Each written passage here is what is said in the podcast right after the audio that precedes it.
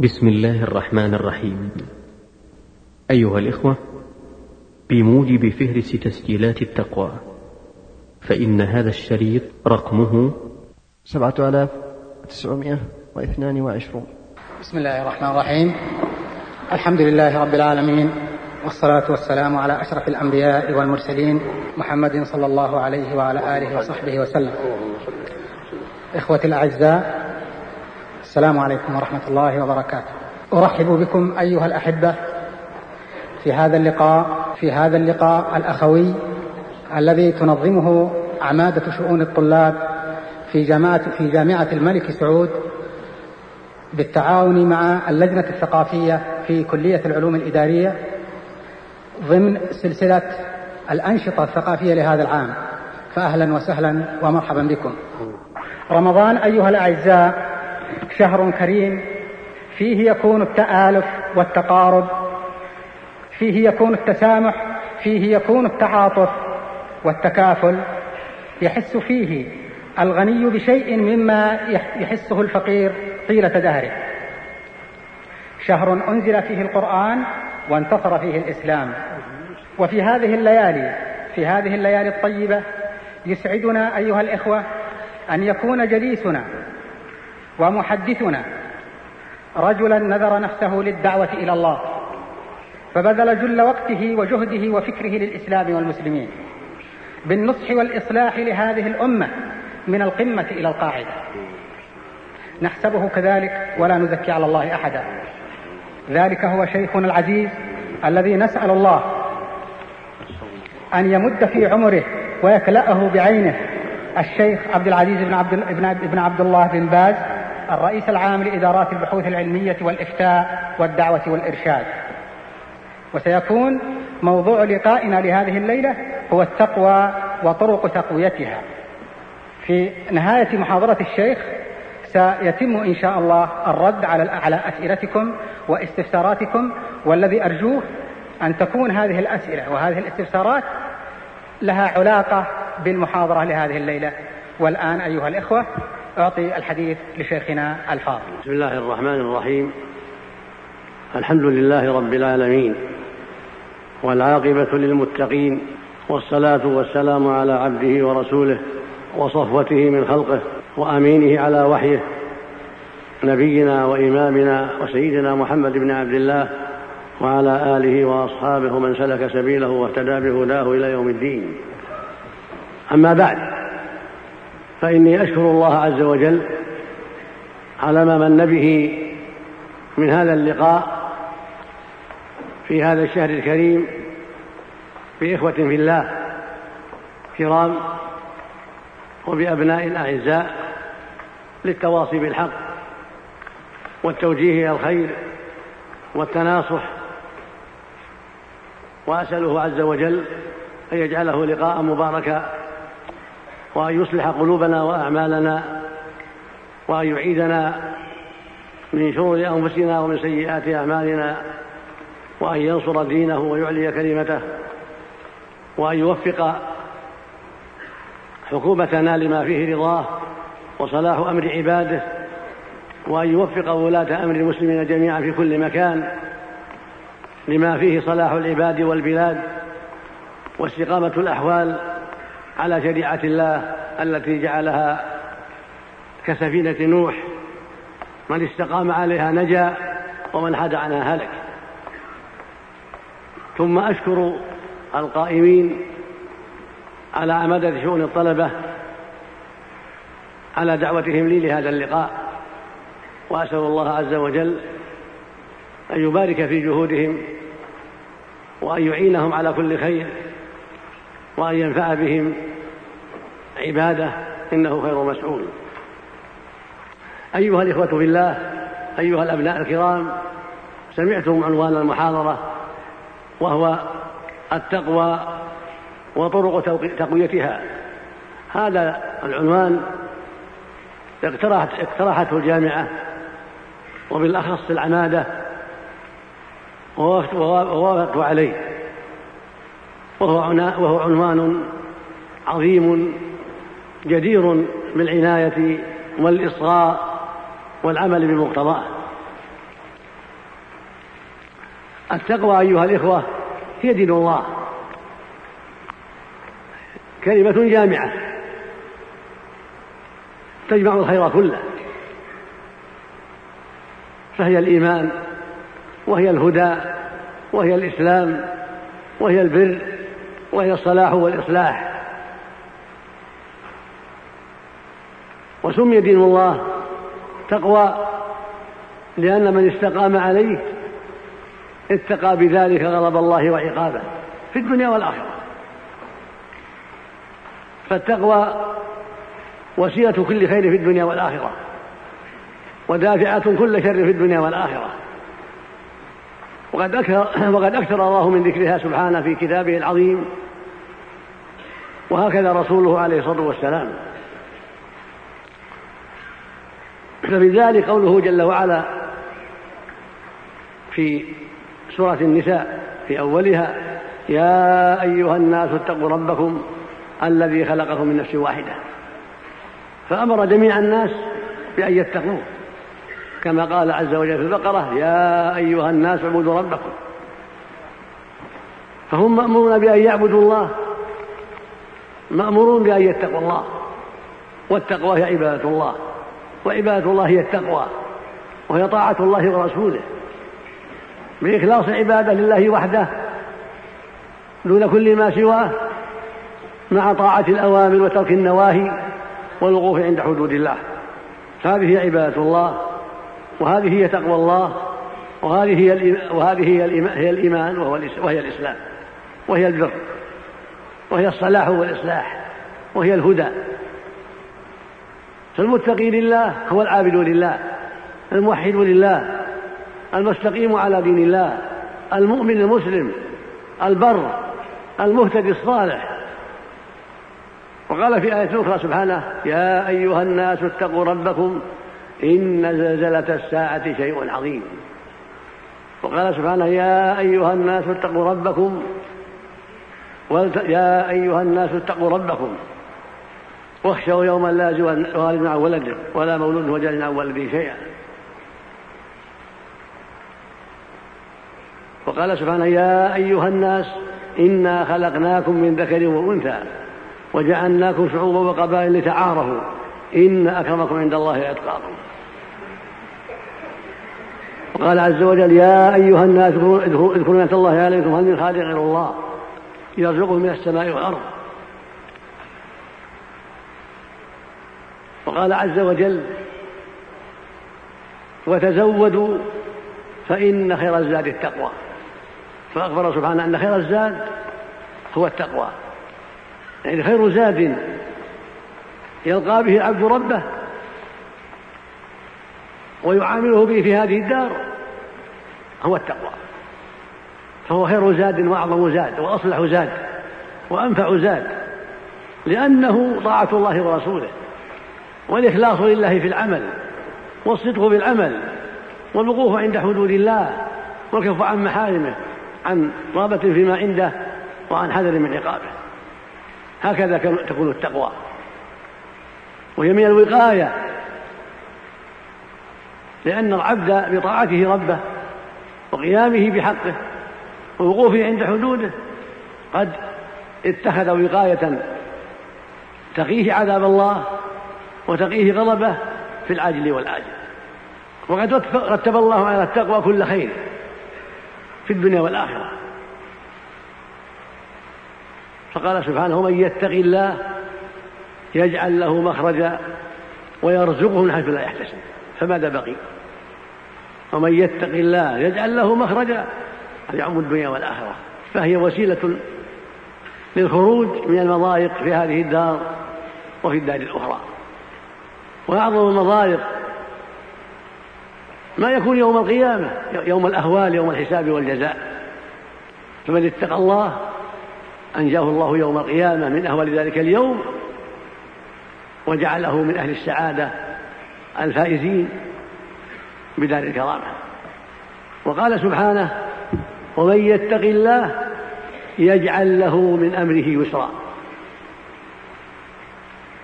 فبين جل وعلا أن التقوى وسيلة لتيسير الأمور والخروج من المضايق في الدنيا والآخرة مع الرزق من حيث لا يحتسب.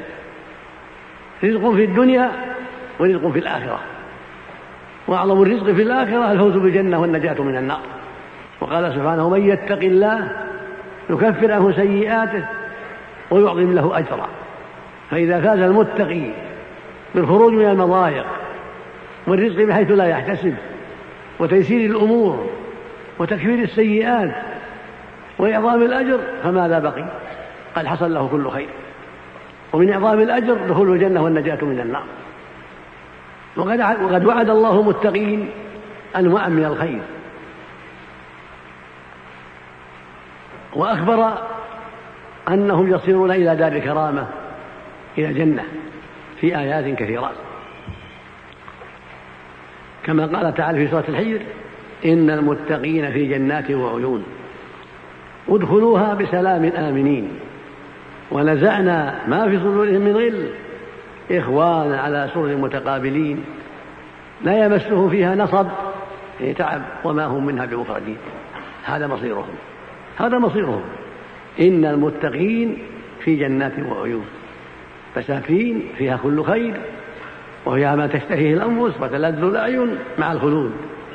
وفيها العيون التي فيها من المياه ما فيه الراحة والخير.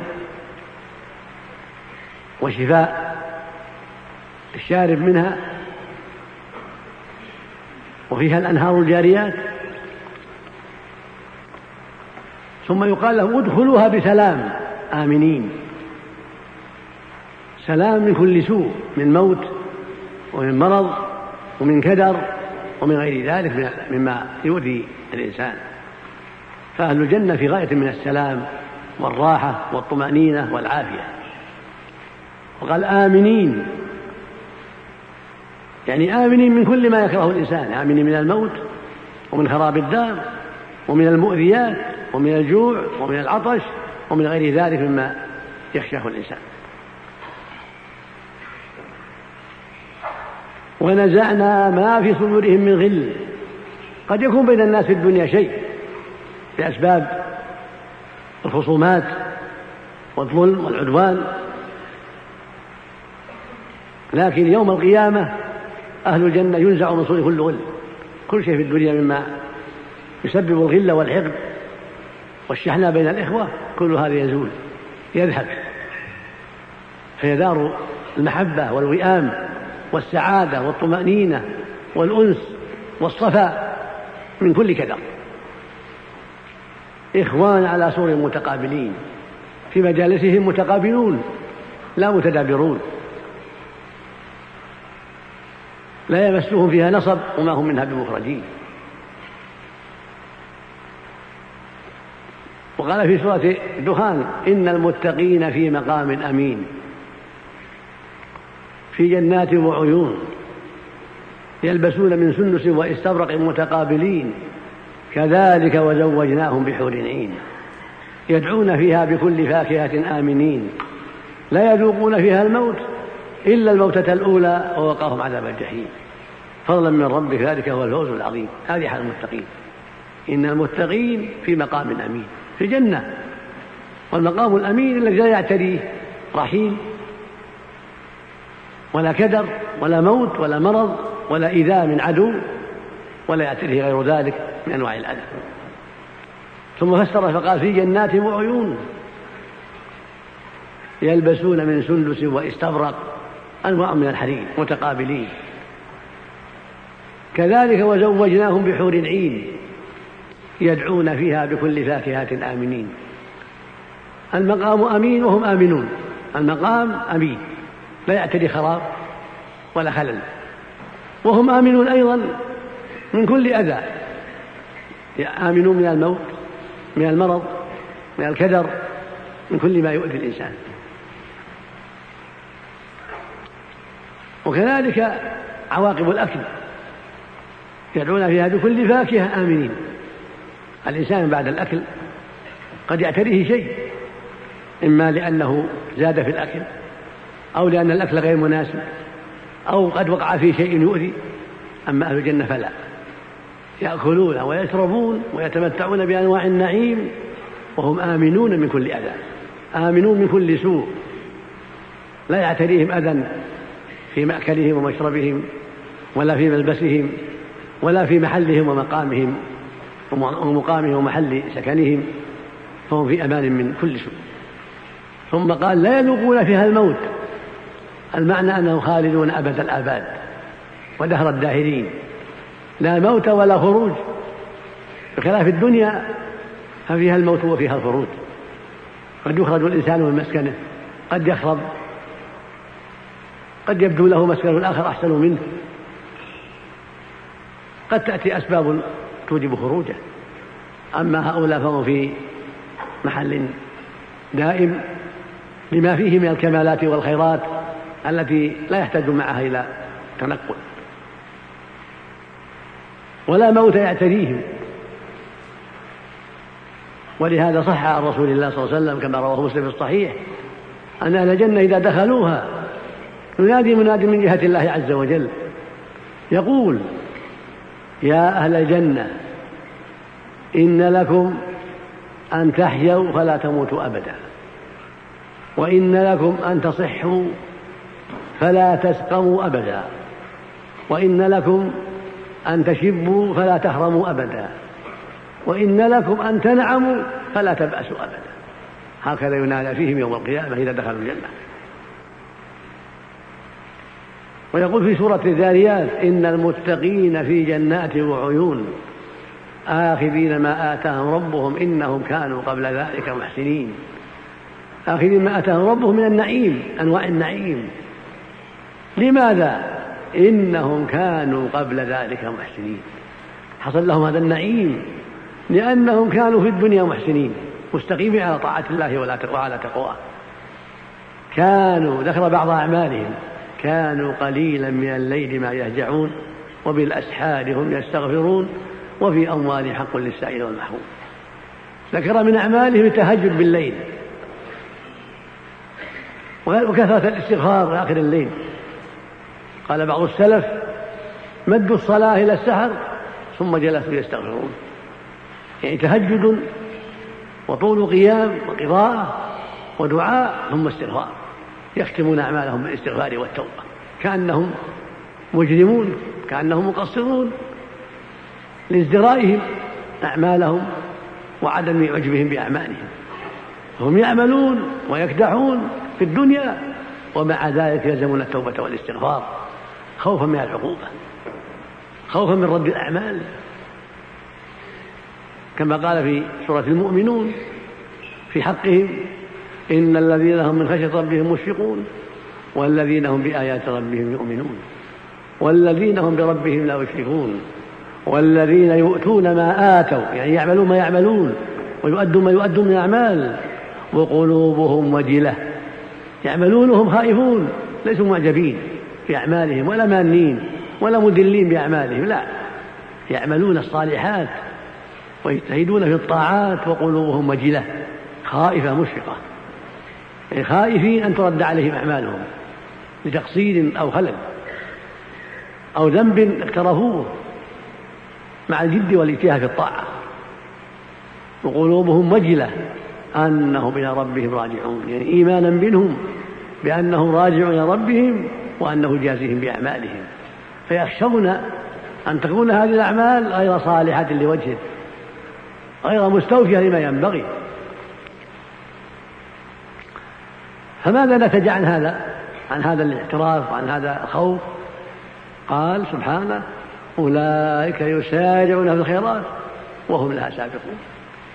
بسبب وجلهم وخوفهم وإشفاقهم وكمال إيمانهم سارعوا في الخيرات سارعوا إليها وسبقوا إليها. سارعوا عن إيمان وصدق وإخلاص وخوف وسبقوا. سارعوا فسبقوا إليها. وقال في سورة الطور إن المتقين في جنات ونعيم. شاكين بما آتاهم ربهم ووقاهم ربهم عذاب الجحيم. كلوا واشربوا هنيئا بما كنتم تعملون. فهم في جنات ونعيم. وقال في سورة القلم إن للمتقين عند ربهم جنات النعيم. وفي سورة المرسلات إن المتقين في ظلال وعيون وفواكه مما يشتهون. فقد وعد الله على التقوى كل خير. بسبب تقواهم. لا بأنسابهم ولا بأموالهم ولا بوظائفهم ولا بما يعظمه أهل الدنيا. وتقدم أنه نبهه سبحانه في سورة الحجرات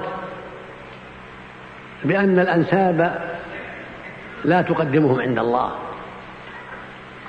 يا أيها الناس إنا خلقناكم من ذكر وأنثى وجعلناكم شعوبا وقبائل لتعارفوا. للتعارف. ما قال لتفاخروا ولا لتفوزوا بالجنة. قال لتعارفوا. ثم قال إن أكرمكم عند الله أتقاكم. فالكرم ليس بالمال ولا بالنسب ولا بالجاه عند الناس ولا بالوظائف المحترمة ولا بغير ذلك من شؤون الدنيا. إنما الكرم بالتقوى. إن أكرمكم عند الله أتقاكم. وفي الصحيح عن النبي صلى الله عليه وسلم أنه كان يوما جالسا في الناس. فمر رجل من أشراف الناس فقال للجالسين ما ترون في هذا؟ قالوا هذا رجل من أشراف الناس. إن خطب انكح. هذا من حري إن خطب أن ينكح يعني يزوج. وإن شفع أن يشفع. وإن قال أن يسمع لقوله. ثم سكت عليه الصلاة والسلام. ثم مر رجل من فقراء المسلمين يعني من الأتقياء. فقال ما ترون في هذا؟ قالوا هذا رجل من فقراء المسلمين حري إن خطب أن لا يزوج وإن شفع أن لا يشفع وإن قال أن لا يسمع لقوله. قال عليه الصلاة والسلام هذا خير من ملء الأرض من ذاك. هذا خير من ملء الأرض من ذاك. لماذا؟ التفاوت بالتقوى والإيمان. ذاك من أشراف الناس ولكن ليس من أتقيائهم. وهذا من فقراء المسلمين لكنه من أتقيائهم. فقال فيه صلى الله عليه وسلم هذا خير من من الأرض من ذاك هذا يبين لنا شأن التقوى وشأن العبادة وأنها الميزان عند الله وليس الميزان سوى ذلك. الميزان عند الله أن تكون تقيا مطيعا لله. مستقيما على دينك تاركا لما حرم الله عليك واقفا عند حدود الله. وهذه التقوى تقوى وتكمل وتثبت وتستقر باستمرار العبد في خوف الله وحفاظه على أوامر الله وانكفافه عن محارم الله ووقوفه عند حدود الله. فكلما كان لهذه المسائل أرعى وأقوم صارت تقواه لله أكمل وأتم. وكلما زلت به القدم في شيء مما يغضب الله نقصت هذه التقوى وضعفت هذه التقوى. وذلك هو الإيمان وهو الهدى. كما قال أهل السنة والجماعة الإيمان قول وعمل يزيد وينقص. يعني يزيد بالطاعات وينقص بالمعاصي. وهو التقوى أيضا. يقال التقوى قول وعمل. تزيد وتنقص لأن التقوى هي الإيمان. وفي عبارة أخرى لأهل السنة قول وعمل وعقيدة. في لفظ آخر قول باللسان وعمل بالأركان واعتقاد بالجنان بالقلب كل عبارات أهل السنة. الإيمان والتقوى والهدى والإسلام والبر. والإصلاح والهدى كله قول وعمل. قول وعمل. قول القلب واللسان وعمل القلب والجوارح. فبالطاعات يقوى الإيمان. ويزكو وتكمل التقوى حتى يصل إلى القمة. وبكل معصية ينقص هذا الإيمان وتنقص التقوى. فمقل ومستكثر. فعلى حسب نشاط المؤمن في تقوى الله والوقوف عند حدوده والحذر من مساخطه ومراقبته ربه ووقوفه عند حدود الله تكمل تقواه ويكمل إيمانه ويكمل إسلامه ويكمل بره وهداه وصلاحه وعلى حسب ما يقع منه من الزلل القولي أو العملي ينقص الإيمان وتضعف التقوى وينقص البر على حسب ما وقع من الزلل. وقد يكثر الزلل حتى لا يبقى من هذا الإيمان ومن التقوى إلا الشيء اليسير. وقد تقع منه زلة تزيل إيمانه بالكلية وتزيل تقواه بالكلية وهي الناقض من نواقض الإسلام. إذا وقع منه زلة تعتبر ناقضة من نواقض الإسلام زال هذا الإيمان بالكلية وزالت هذه التقوى بالكلية وصار من المرتدين ومن أهل النار المخلدين فيها أبد الآباد إذا مات على ذلك. وبهذا يعلم المؤمن وطالب العلم أن الأمر خطير وأنه جدير بالعناية وأن هذه الدار دار العمل. ودار الصراع بين الحق والباطل ودار الأخطار. يقول النبي في الحديث الصحيح عليه الصلاة والسلام بادروا بالأعمال فتنا كقطع الليل المظلم. وفي اللفظ الآخر بادروا بالأعمال فستكون فتن كقطع الليل المظلم. يصبح الرجل فيها مسلما ويمسي كافرا. ويمسي مؤمنا ويصبح كافرا. يبيع دينه بعرض من الدنيا. هكذا جاء الحديث عن رسول الله عليه الصلاة والسلام. فكم من مصبح مؤمن أمسى كافرا. وكم من ممس مؤمن أصبح كافرا ولا حول ولا قوة إلا بماذا؟ بأمور. منها سب الله أو سب رسوله أو الطعن في دين الله أو الطعن في القرآن وتنقصه. أو سب الرسول صلى الله عليه وسلم أو الطعن فيه وتنقصه أو الاستهزاء بدين الله أو بالجنة أو بالنار أو بالصلاة أو بالصيام أو بالزكاة أو بالصيام الحج أو غير هذا. فيصبح بعد إسلامه وإيمانه كافرا مرتدا حلال الدم والمال إلا أن يراجع إلا أن يتوب. ومن ذلك أن يجحد بعض ما أوجب الله من الأمور المعروفة من الدين بالضرورة. كأن يجحد وجوب النطق بالشهادتين. أو يجحد وجوب توحيد الله والإخلاص له ويقول لا مانع من دعوة الأصنام والأوثان ودعوة غير الله فيقع في الشرك الأكبر. أو يجحد الإيمان بالرسول صلى الله عليه وسلم. أو يقول ليس برسول للناس كافة بل للعرب فقط. كما يقوله بعض الأعاجم من اليهود والنصارى. أو يجحد وجوب الصلاة أو يجحد وجوب الزكاة أو يجحد وجوب الصيام رمضان أو وجوب الحج مع الاستطاعة أو شرعية الجهاد أو يجحد تحريم الزنا أو تحريم الخمر أو يجحد تحريم عقول الوالدين أو قطيعة الرحم أو يجحد تحريم الربا. أو يجحد تحريم شرب الخمر. هذه وأشباهها ردة واحدة منها تكفي واحدة من هذه الأمور تزيل هذا الإيمان من أصله وتزيل هذه التقوى من أصلها فيبقى صاحب ذلك كافرا مرتدا حلال الدم والمال نسأل الله السلامة. كما قال النبي صلى الله عليه وسلم من بدل دينه فاقتلوه. فالأمر خطير في هذه الدار فالواجب على المؤمن أن يحذر.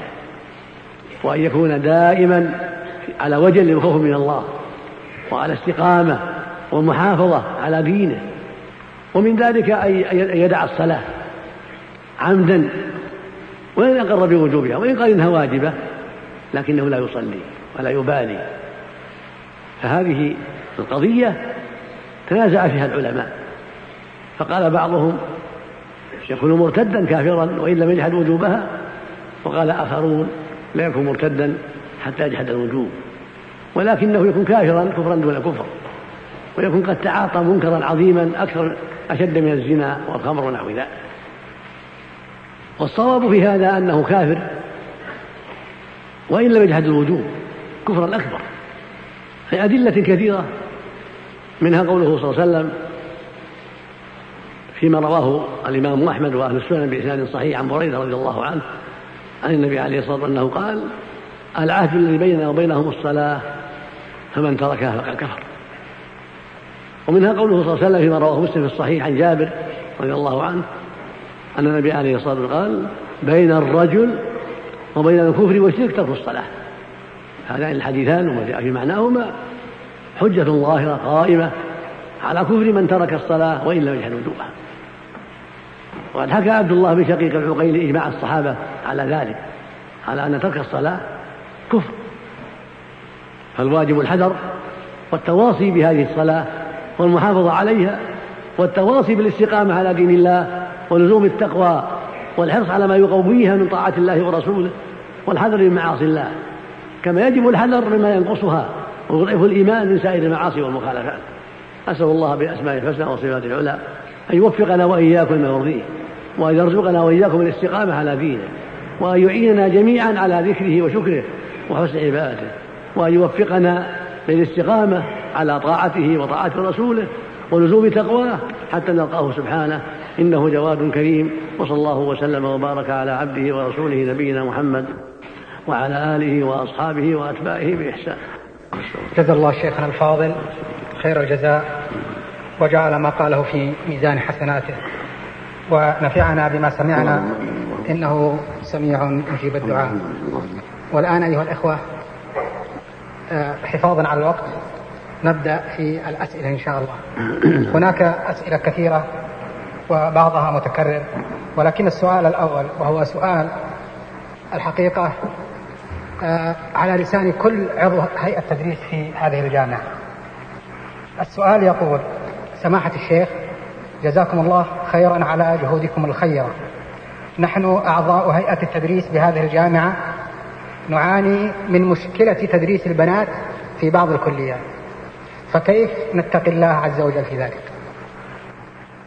هذه المسألة قد جاءنا فيها كتابات كثيرة واتصالات كثيرة من الرجال والنساء والمدرسين والطلبة ولا نحصيها. وقد بلغناها خادم الحرمين الشريفين وشرحنا له الأوضاع في هذه الجامعة ووعد بالعناية بالموضوع وإزالة كل ما يخالف شرع الله ونسأل الله أن يعينه على ذلك وأن يوفقه وأن يوفق القائمين على هذه الجامعة من مدير وغيره وأن يعينهم على كل ما فيه صلاح الأمة وموافقة الشريعة. ولا ريب أن الواجب على مدير الجامعة وعلى المسؤولين جميعا أن يتكاتفوا وأن يتعاونوا في كل ما يسير هذه الجامعة على شريعة الله وأن تكون الدراسة للبنين متحدة والدراسة للبنات متحدة والمدرسون لهؤلاء غير المدرسين لهؤلاء فالبنات لهم مدرسات والبنون لهم مدرسون هذا هو الواجب في الطب وغيره يجب أن تكون الكليات للبنات منفصلة عن كليات البنين وأن يكون لهؤلاء ولهؤلاء ما يخصهم. وإذا دعت الحاجة إلى تدريس الرجال للبنات كان من طريق الشاشة المقفلة التي ليس فيها اختلاط ولا فتنة. عند الحاجة إلى الرجال. وهذا هو الذي يجب على المسؤولين في هذه الجامعة وعلى ولاة الأمور. وفقهم الله. قد بذلنا في هذا ما شاء الله من عهد طويل وفي هذه الأيام القريبة ونسأل الله أن يبارك في الجهود وأن يوفق مدير هذه الجامعة والمسؤولين معه لكل ما فيه رضاه ولكل ما فيه صلاح هذه الجامعة وصلاح طلابها ومدرسيها. والواجب على المسؤولين هنا والمدرسين أن يتكاتفوا مع الإدارة ويتعاونوا مع الإدارة في كل شيء يصلح هذه الجامعة. كلهم مسؤولون كلهم على ثغر من ثغور الإسلام. وكلهم عنده أمانة وعليه أن يؤديها كما شرع الله. كما قال سبحانه إن الله يأمركم أن تؤدوا الأمانات إلى أهلها. ويقول سبحانه يا أيها الذين آمنوا لا تخونوا الله والرسول وتخونوا أماناتكم وأنتم تعلمون. ويقول في وصف أهل الإيمان والذين هم لأماناتهم وعهدهم راعون. فالواجب على المدرسين وعلى الموظفين المسؤولين وعلى المدير. الواجب على الجميع تقوى الله والحرص على أداء الأمانة وأن تسير هذه الجامعة على خير وجه يرضاه الله. وأن تكون مثالا صالحا لكل جامعة. وأن تقطع الألسنة التي لا تزال تلوكها وتعتذر عليها وتتحدث عنها بما لا ينبغي. ومن سار على الدرب وصل ومن خاف أدلج ومن أدلج بلغ المنزل. من حاول الإصلاح واستعان بالله وصدق يسر الله أمره. وأعانه. فأسأل الله أن يعين المسؤولين وعلى رأسهم معالي المدير لكل ما فيه صلاح هذه الجامعة ولكل ما فيه سيرها على على منهج المرضي وأن يوفق خادم الحرمين الشريفين والمسؤولين معه لكل ما فيه صلاح هذه البلاد وصلاح العباد وصلاح جامعتها كلها. إنه خير مسؤول نعم. اللهم سؤال البكاء في الصلاة. ما مشروعيته وفضله. ما صفة بكاء الرسول صلى الله عليه وسلم في الصلاة.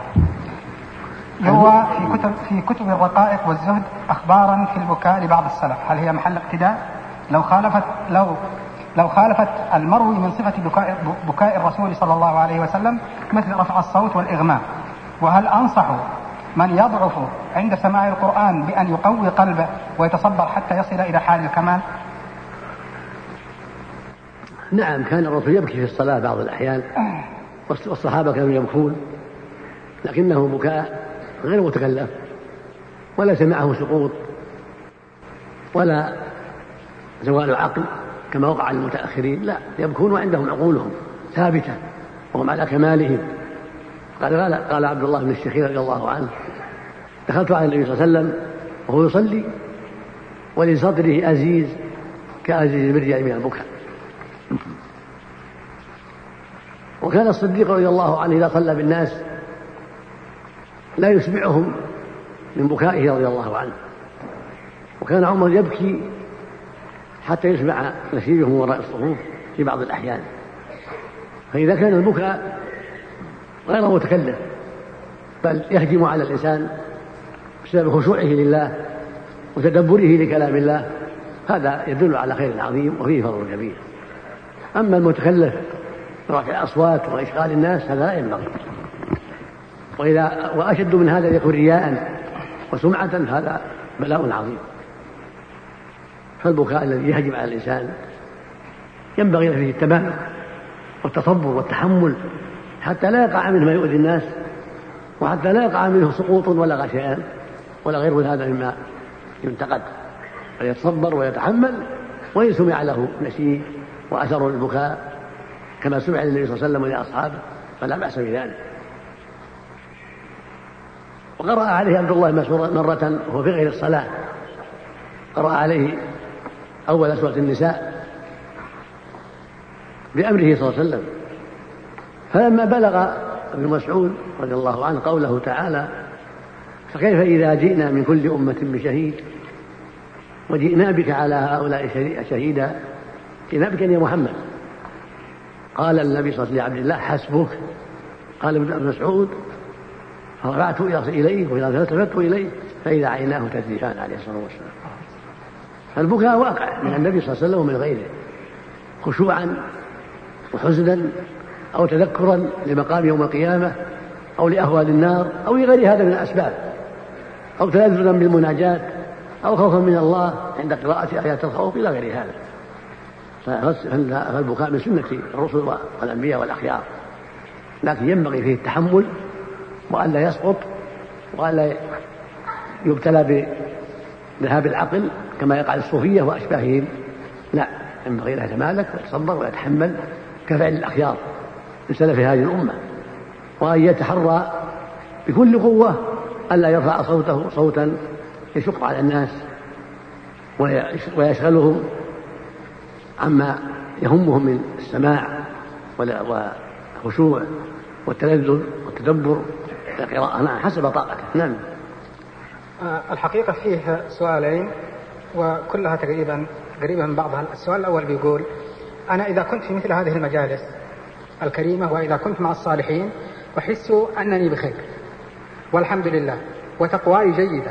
ولكن إذا ذهبت مع الرفقاء الذين أحس أنهم مقصرون في الطاعة آه بماذا تنصحني يا فضيلة الشيخ يعني أنه هذا هذا لك ولغيرك يا أخي.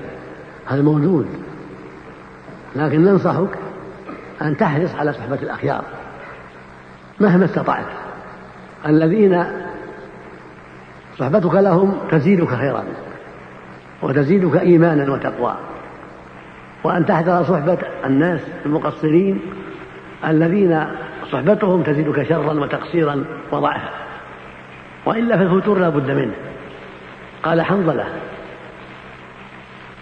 في ذات يوم قد وافقه الصديق.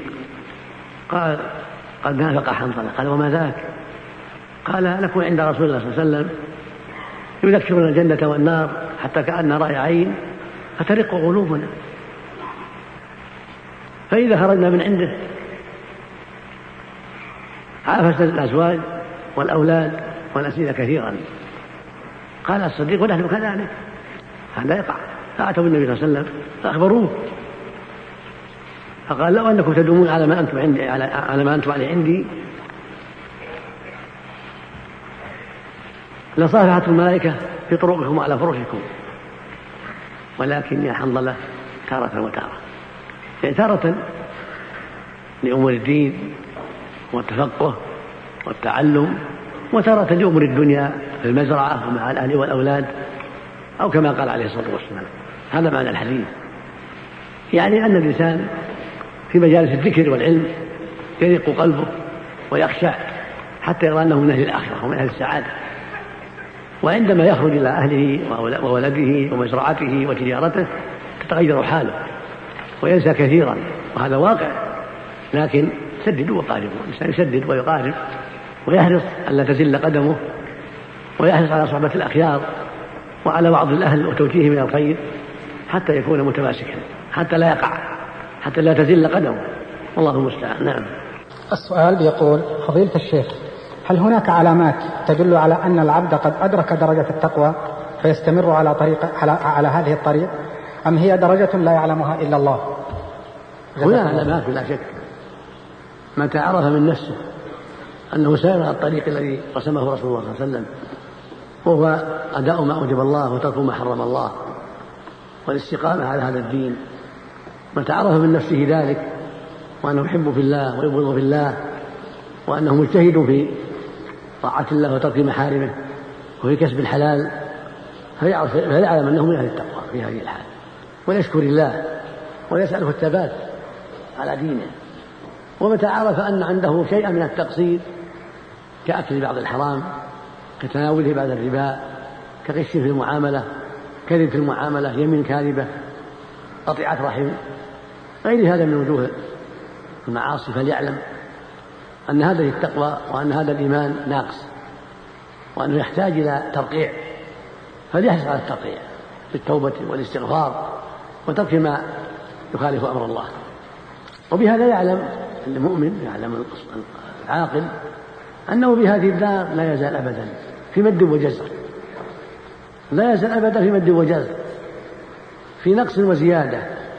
في ضعف وقوة. أبدا أبدا حتى يلقى ربه. هو على خطر. فليحرص أن يلزم الخير؟ وأن يثبت عليه؟ غاية ما يمكنه. لعله إذا أدركه الأجل فإذا هو على حالة كمال لا على حالة نقص. والله المستعان. نعم. سماحة الشيخ حفظه الله ورعاه يدور في الساحة هذه الأيام كلام يسمى بالحداثة. والمعروف أساسها. واليوم نراها عند بعض المثقفي هذا البلد فما دورنا تجاههم وما هو وما خطرها علينا وعليهم أثابكم الله. الحداثة شيء ظهر في الناس في هذه الأوقات الأخيرة. وهو أدب ساقط أدب جديد. ينتسب أهله إلى الحداثة وأنه أدب جديد. قد نشر عنهم كلمات وأشعار وكلام غامض كلام لا يستطاع فهمه ليس بعجمي ولا بعربي كلام ساقط كلام ملفق قارئه لا يعرف ما هو فيه إشارات بينهم وألغاز بينهم لا يعد من كلام العجم ولا من كلام العرب. كلام ساقط ملفق ويظهر من أهله ومن قصد ومن قصدهم البغض لهذا الدين والحرص على تركه بالكلية ونبذه وراء الظهر والعدالة وأنهم أعداء لكل قديم شرع عليه المؤمنون يريدون أن يجددوا ويأتوا بأشياء لا لا صلة لها بدين الله. بل عوائد جديدة وأحوال جديدة يخترعونها بعيدة عن الإسلام والإيمان قريبة من صفات البهائم وأهل الشهوات. فالذي أرى أنه يجب أن يحاربوا وأن يبين شرهم وفسادهم ومقاصدهم على صفحات الجرائد وفي الإذاعة وفي المؤلفات التي يكتبها الغيورون هكذا لكل داء دواء فإذا أظهر أهل الباطل باطلهم وجب على أهل الحق أن يظهروا الحق وأن يكافحوا فهذه الدار هي دار الكفاح ودار الحرب دار الإصلاح دار المجاهدة والآخرة دار الجزاء والمحاسبة. فلا يجوز أن يكون أهل الباطل أنشط من الحق ولا يجوز أن يكونوا أشجع في إظهار باطلهم من أهل الحق في إظهار الحق. فيجب أن يكون أهل الحق أشجع وأقوم بأمر الله وأصدق في جهاد أهل الباطل. هذا الذي أنصح به جميع من يسمع كلمة هذه من الحاضرين وغيرهم. أنصح الجميع بأن يقوموا لله وأن يحاربوا كل ما يظهر بين الناس مما يخالف شرع الله. من الحدثيين أو الشيوعيين أو العلمانيين أو الصوفيين أو غيرهم من سائر صنوف أهل الباطل. كل من أظهر شيئا يخالف كتاب الله وسنة رسوله عليه الصلاة والسلام فإن كان جاهلا وجب أن يبين له ويرشد ويدعى إلى الحق.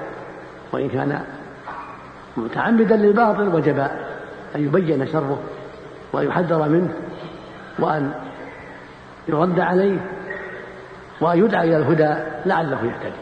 لا يؤس منه بل يدعى إلى الهدى لعله يهتدي.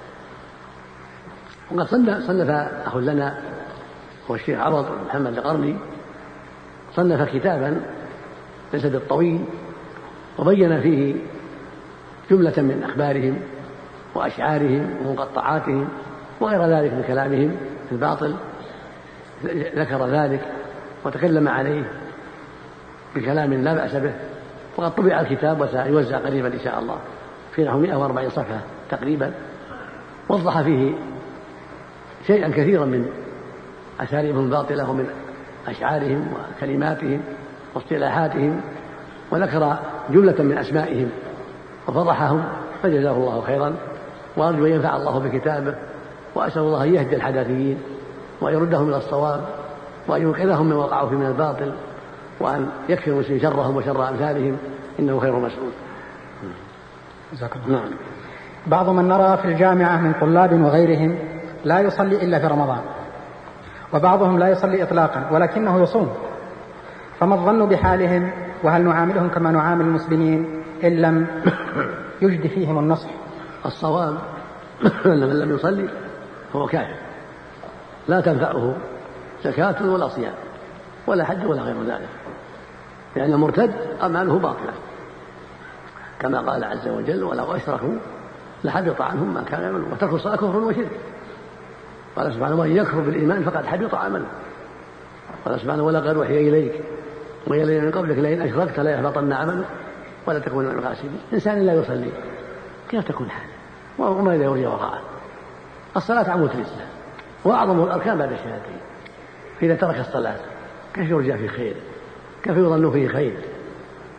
ولو صام هذا عذاب معد في الصوم مما يعذبه الله بذلك لأنه لا, لا قيمة لصيامه مع تركه الصلاة. الواجب أن يعامل معاملة الكفار. وأن يفصل من إن كان في عمل يفصل من عمله. من كان في الدراسة يفصل إن لم يتب ويبعد لأنه عضو فاسد يجب أن يقطع. ويرفع أمره إلى ولاة الأمور فإما يتوب وإما يقتل.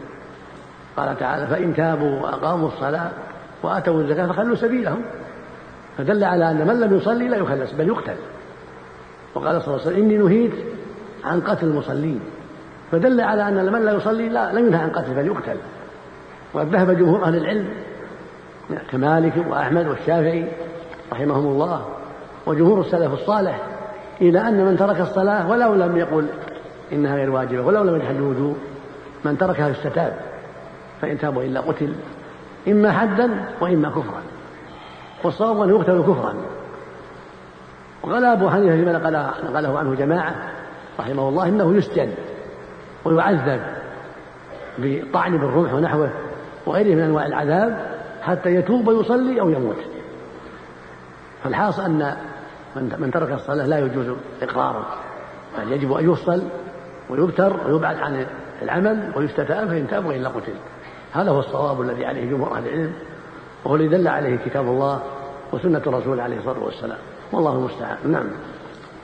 سؤال هل صلاة التسبيح صحيحة؟ وهل ثبتت عن الرسول صلى الله عليه وسلم؟ صلاة التسبيح ثلاث فيها علماء العصر وقبلهم. من السلف.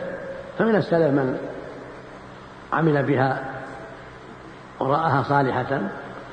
ومن الخلف من وافقهم على هذا. ومن السلف من رآها غير صحيحة. ورآها موضوعة. ووافقهم على هذا جماعة المتأخرين. وقد تأملتها والذي يظهر لي بعد التأمل في متنها وطرقها أنها غير صحيحة وأنها موضوعة وأن قول من قال بوضعها أولى وأظهر وأن لا ينبغي استعمالها وأنه لا أساس لها وإن قال فيها من قال من إخواننا إنها صحيحة فالصواب أنها غير صحيحة وأنها موضوعة وأنها ليس من الصلاة التي شرعها الله لعباده نعم. هناك سؤال تكرر كثيرا في الواقع. السؤال يقول أه، إن إنني أرتكب بعض المعاصي ثم أتوب ثم أتوب إلى الله ثم أرتكبها مرة أخرى وأتوب وهذا ما يسبب لي كثير من الأسى والضيق. أخبروني عن ذلك جزاكم الله خير هذا يقع لكثير من الناس. وأحمد ربك إذا كنت كلما وقعت في الذنب تبت هذه من نعم الله. قد جاء في الحديث الصحيح أن الله جل وعلا يعجب مثل هذا ويقول علم عبدي أن له ذنبا أن له ربا يغفر الذنب ويأخذ به. فإذا تبت من ذنبك فأنت على خير فإذا وقعت في الزلة ثم تبت أيضا فأنت على خير. المصيبة أن تصر على الذنب وأن تبقى عليه وأن لا تتوب هذه مصيبة عظمى. ولكن عليك أن تجاهد. نفسك لعلك ترجع لعلك لا ترجع إلى الذنب لعلك تسلم منه. عليك أن تجاهد نفسك وأن تبذل وسعك في السلامة من الذنب والبعد عن أسبابه ومجالسة أهله لعلك تنجو. ولكنك مع هذا ما دمت متى فعلته بادرت بالتوبة وعرفت خطرك وأنك على خطر عظيم فتبت توبة صادقة فأنت على خير. ولكن يجب أن تنتبه لأن أخشى عليك من التكرار أن تعتاد الذنب ثم تترك التوبة ثم تقيم عليه ولا حول ولا قوة إلا بالله. فالواجب الحذر من هذا الذنب سواء كان شرب مسكر أو زنا أو عقوقا أو قطيعة رحم أو أكل ربا أو غير ذلك. عليك أن تبتعد عن أسبابه وأن تحذرها وأن تضرع إلى الله صادقا أن يعيذك من هذا الذنب وأن يكفيك شره وأن يحول بينك وبينه وأن ضرع إليه صادقا أجاب سبحانه وتعالى. وادعوني أستجب نعم. سؤال ما حكم من تعرض للعلماء بشيء من السب والاستهزاء والسخرية والتكذيب؟ هو على خطر على خطر من الردة. أعراضهم سم قاتل. أعراض العلماء والأخيار والعباد سم قاتل خطير. الواجب على من بلي بشيء من هذا أن يبادر بالتوبة وأن ينصح من يراه مقصرا. أو يوعز إلى من ينصحه إذا كان لا يستطيع النصيحة. أما هتك الأعراض والسب هذا ليس من خصال أهل الإيمان. لكن من أظهر المعاصي فلا غيبة له. من أظهر المعاصي والشرور لمن ينتسب إلى العلم أو غيره فلا غيبة له. فيما أظهر من الشعور لكن سبهم وهتك أعراضهم بدون حق هذا هو البلاء العظيم. لأن هذا فيه تنفير للناس من قبول دعوتهم تنفير للناس من استفتائهم تنفير الناس من التأسي بهم بالخير فهو فخطره عظيم. وهو من صفات الأشرار ومن صفات أعداء الأنبياء. ولا حول ولا قوة إلا بالله. نعم. آه، هناك سؤالان مرتبطان ببعضهما البعض. السؤال الأول يقول هل للتقوى مراتب وما هي؟ ثم هل لسماحتكم الإشارة إلى بعض الكتب التي تفيد, تفيد في موضوع التقوى؟ مراتب التقوى معلومة. مراتب التقوى مثل ما تقدم. أن يلزم ما أوجب الله وأن يحذر ما حرم الله وأن يقف عند حدود الله عن خوف ورجاء وإخلاص وصدق ورغبة فيما عند الله. فهو يلزم يلزم طاعة ربه ويستقيم عليها مع ترك ما حرم الله عليه والوقوف عند حدود الله عن خوف ورجاء ورغبة ورهبة حتى يستقيم بذلك على أمر الله وحتى يتباعد بذلك عن محارم الله وحتى يقف عند حدود الله فلا ينتهكها ولا يتعداها نعم. ومن الكتب التي التي تتكلم في هذا وتعتني بهذا. أعظمها كتاب الله عز وجل. هو أصل كل خير. القرآن. فنصيحتي لكل مؤمن العناية بالقرآن وتدبر معانيه. فإنه سبحانه أكثر من بيان أهل التقوى وصفاتهم. وبين أن أن عبادته وحده وسيلة للتقوى. كما قال عز وجل يا أيها الناس اعبدوا ربكم الذي خلقكم والذي خلقكم لعلكم تتقون. فجعل عبادته وسيلة إلى التقوى فمن عبده وأطاع أمره وأخلص له وصل إلى التقوى. وقال وأن هذا صراطي مستقيم فاتبعوه ولا تتبعوا السبل فتفرقوا عن سبيله ذلكم وصاكم به لعلكم تتقون.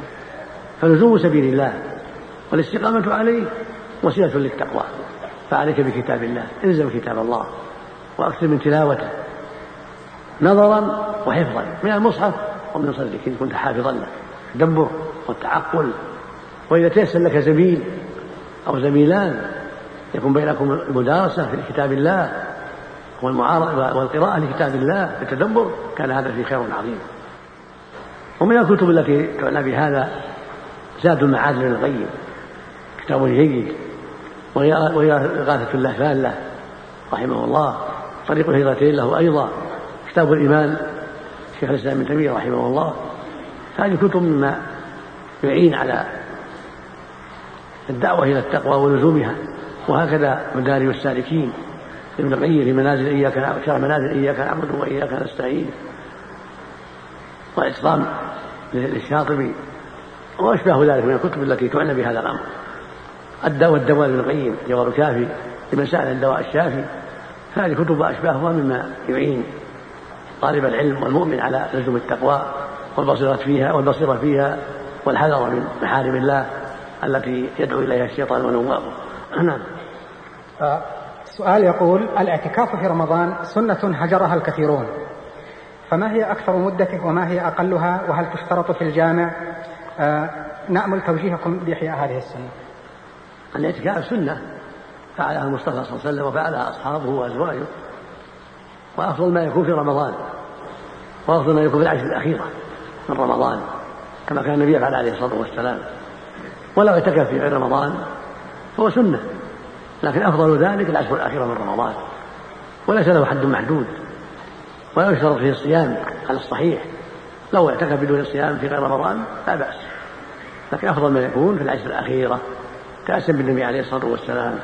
والمعتكف يلزم المسجد للتفرغ لطاعة الله وقراءة القرآن والذكر التسبيح والتهليل والاستغفار والصلاة ونحو هذا من وجوه الخير في محله. ولا بأس أن يزار يزور إخوانه من غير إطالة. ولا بأس أن يخرج لحاجته حاجة الإنسان من بول وغائط ووضوء واغتسال عند الحاجة. وهكذا خروج الأكل والشرب. إذا لم يتيسر له من يأتيه في محله. نعم.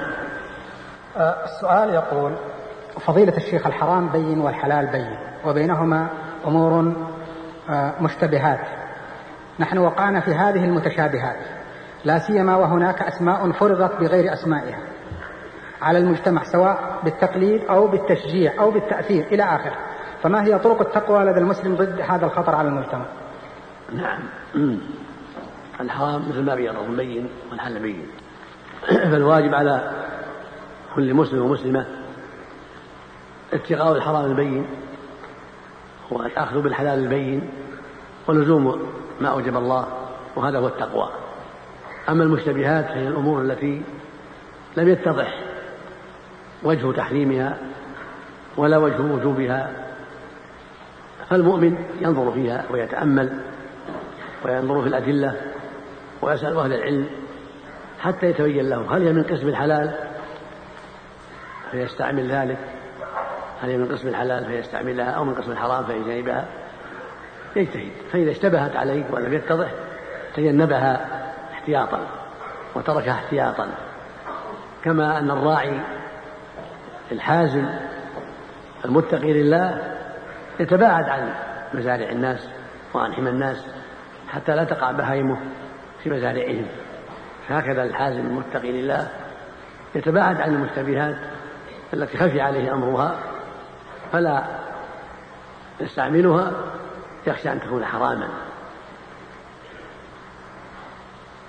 ولهذا قال صلى الله عليه وسلم من اتقى الشبهات فقد استبرأ لدينه وعرضه.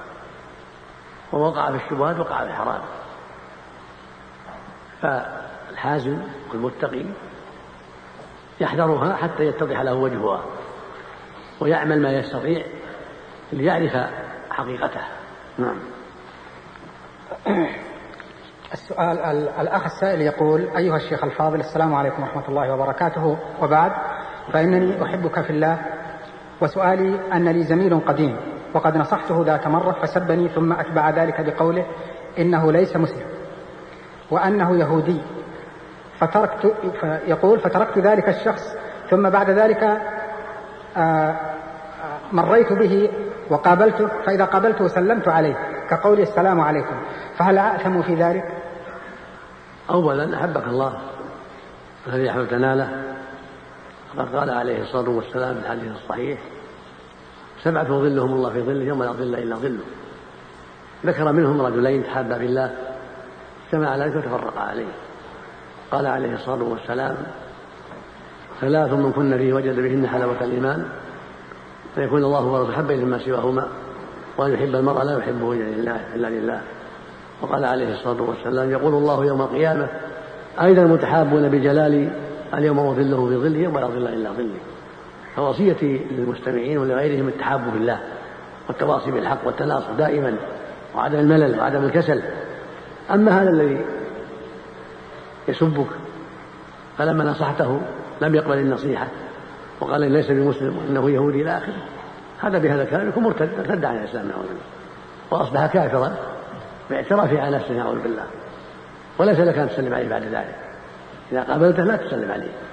ولو سلم لا ترد عليه. لأنه أصبح كافرا. والنبي عليه الصلاة والسلام قال لا تبدأ اليهود ولا النصارى بالسلام. هم يهود أهل الكتاب. المرتد أولى وأولى بأن لا يبدأ ولا يرد عليه. لكفره واستيقاظه القتل. الواجب أن يرفع بأمره إن لم يتب أن يرفع بأمره ولاة الأمور حتى يعامل ما يعامل به المرتدون.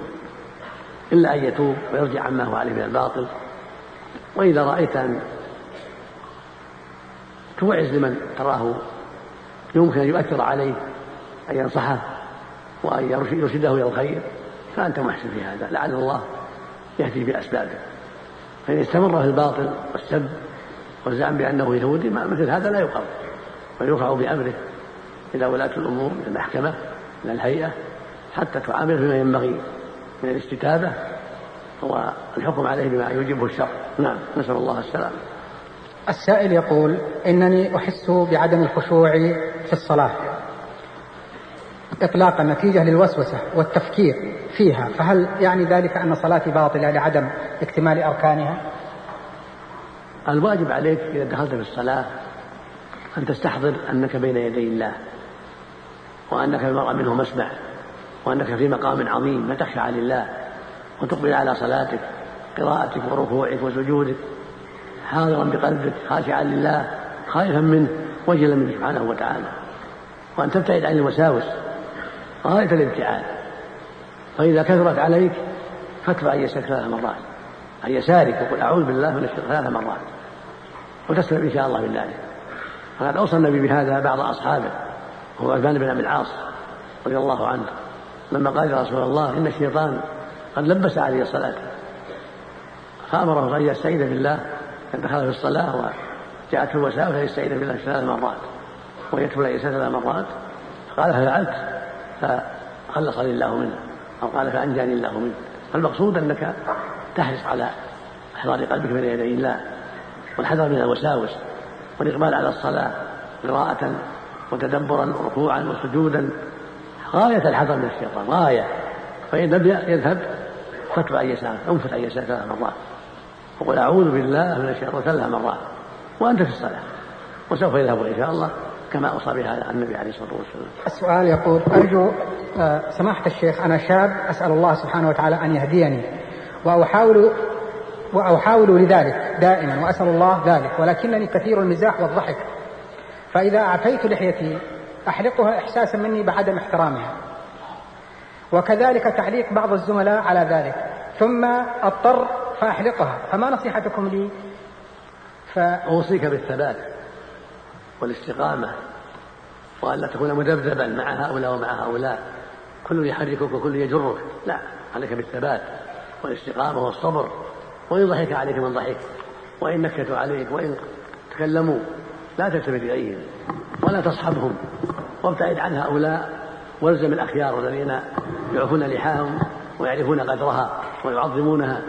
فقد قال الرسول عليه الصلاة والسلام قصوا الشوارب ووفروا اللحى خالوا المشركين. فعليك بطاعة الرسول صلى الله عليه وسلم ولزومها والاستقامة عليها واحذر كلام السفهاء وكلام الفجار وأهل المعاصي احذرهم. وعليك بالتقليل من الضحك والمزاح. ليكن الضحك قليلا لأسباب. وهكذا المزاح يكون قليلا. كما كان النبي صلى الله عليه وسلم يمزح ولا يقول إلا حقه لكنه قليل. ويضحك قليلا ويتبسم في بعض الأحيان. فأنت لا تخرج الضحك. وإذا دعت الحاجة إليه فليكن قليلا. وهكذا المزاح اتركه حتى لا يجرك إلى ما لا ينبغي. لكن المزاح القليل والمؤانسة للإخوان بكلام طيب حق فيه نوع من المزاح لا بأس. كما فعله النبي عليه الصلاة والسلام. فكان يمزح ولكن لا يقول إلا حقه نعم. أه قبل أن أه من مزاحه لا يدخل الجنة عجوز. أمسك بعض أصحابه قال من يشتري العبد. يعني عبدا لله. كل الناس عبيد لله. كذلك العجوز معناه لا تدخل العجوز. كل النساء يكون شابات أهل الجنة ما فيهم عجوز كلهم شواب وهكذا الرجال ما فيهم شيوخ أهل الجنة كلهم شباب أبناء ثلاثة وثلاثين. من الرجال والنساء ليس فيها عجوز وليس فيها شيء كبير. كلهم من من الشباب ومن الشابات. نعم. المساعدة لإخواننا المجاهدين في الأفغان والمهاجرين ولإخواننا أيضا المجاهدين في فلسطين. كله في الحقيقة كما قال كلهم جديرون بالدعم والمساعدة بالنفس والمال.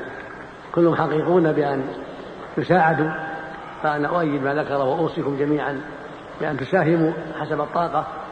والذي ليس عنده في الحاضر شيء يمكن أن يسلم ذلك لمحلات معينة من جهة الدولة وهي محل محل السبيعي ومحل الراجحي بفروعه والبنك الأهلي والبنك وبنك الرياض. كل هؤلاء مأمورة بأن تقبض المساعدات لمهاجر الأفغان والمجاهدين وهكذا جهات أخرى معينة للمساعدين للمجاهد في فلسطين.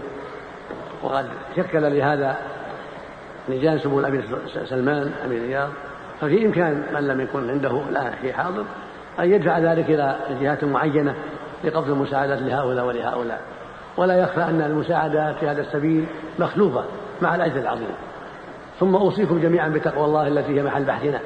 أوصيكم جميعا بتقوى الله أينما كنتم وأن تلزموا طاعته وتستقيموا على دينه وتحذروا معصيته أينما كنتم وأن تتواصوا بالحق والصبر عليه وتعاونوا البر والتقوى كما قال المولى سبحانه وتعاونوا البر والتقوى. وقال عز وجل والعصر إن الإنسان لفي خسر إلا الذين آمنوا وعملوا الصالحات وتواصوا بالحق وتواصوا بالصبر. هؤلاء هم الرابحون.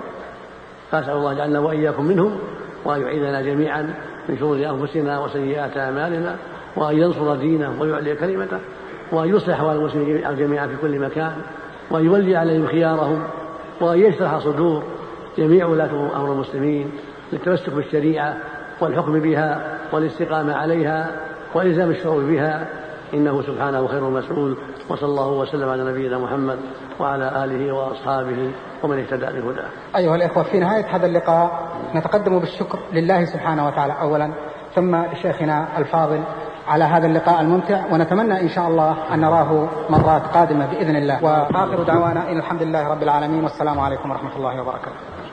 شكر الله لفضيلة الشيخ على ما قدم وجعله في موازين حسناته وتقبلوا تحيات إخوانكم في مؤسسة صدى التقوى للإنتاج بالرياض وتسجيلات التقوى الإسلامية. والسلام عليكم ورحمة الله وبركاته.